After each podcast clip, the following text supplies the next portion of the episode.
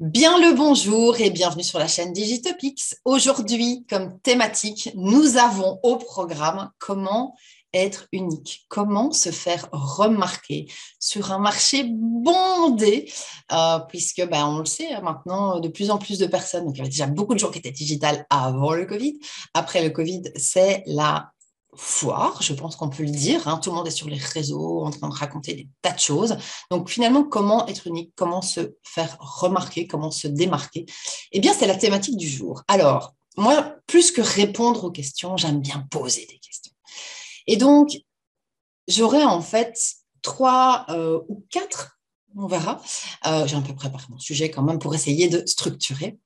Donc la première question, c'est pour qui est-ce qu'on veut être unique? Euh, Parce que finalement, euh, on pense en fait qu'on doit être unique sur le marché tout court. Mais non, en fait. Qui sont vos clients?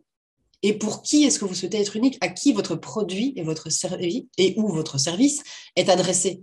Et donc, ça ne sert à rien d'essayer d'être unique globalement pour toutes les personnes qui sont sur le même marché que vous. Non, vous segmentez. Vous segmentez et au plus vous segmentez, au plus c'est facile de vous différencier, de vous démarquer. Donc, pour qui est-ce que vous voulez être unique?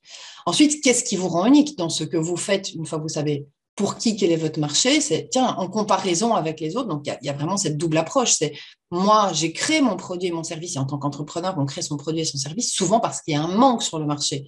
Et donc, c'était quoi votre driver? C'était quoi qui, qui manquait finalement sur le marché et pour laquelle vous apportez votre petite pierre à l'édifice?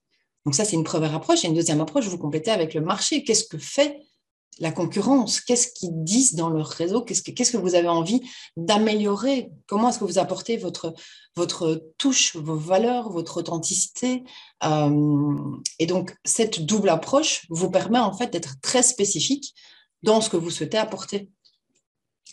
Euh, ensuite, il y a comment vous le dites. Donc, est-ce que c'est par la vidéo? Est-ce que c'est par des articles? Est-ce que c'est par des posts? Est-ce que c'est euh, comment via les réseaux Mais comment Est-ce que c'est avec l'humour? Est-ce que c'est avec la philosophie? Est-ce que c'est avec une technicité de pointe?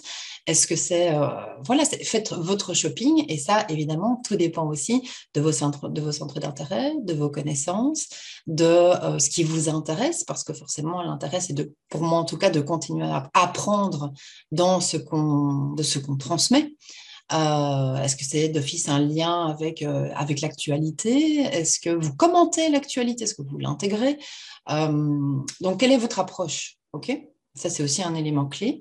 Et ensuite, c'est bah, où est-ce que vous le dites? Où est-ce que vous le dites dans la vraie vie? Est-ce que vous, Où est-ce que vous le dites en networking? Où est-ce que vous le dites sur les réseaux sociaux? Où est-ce que vous le dites sur votre site Internet? Où est-ce que vous le dites en webinaire? Bon, C'est où, comment? donc voilà, donc ça, c'est vraiment les quatre clés pour moi qui déterminent l'unicité, qui déterminent, je dirais qu'il y a en fait un, peu un plan d'action de comment se démarquer dans un marché qui est euh, overcrowded, comme diraient les Anglais, qui est dans un marché qui est vraiment bondé, où il y a énormément de bruit et où tout le monde va dire un petit peu tout et n'importe quoi. J'espère que ça vous sera utile. À très bientôt.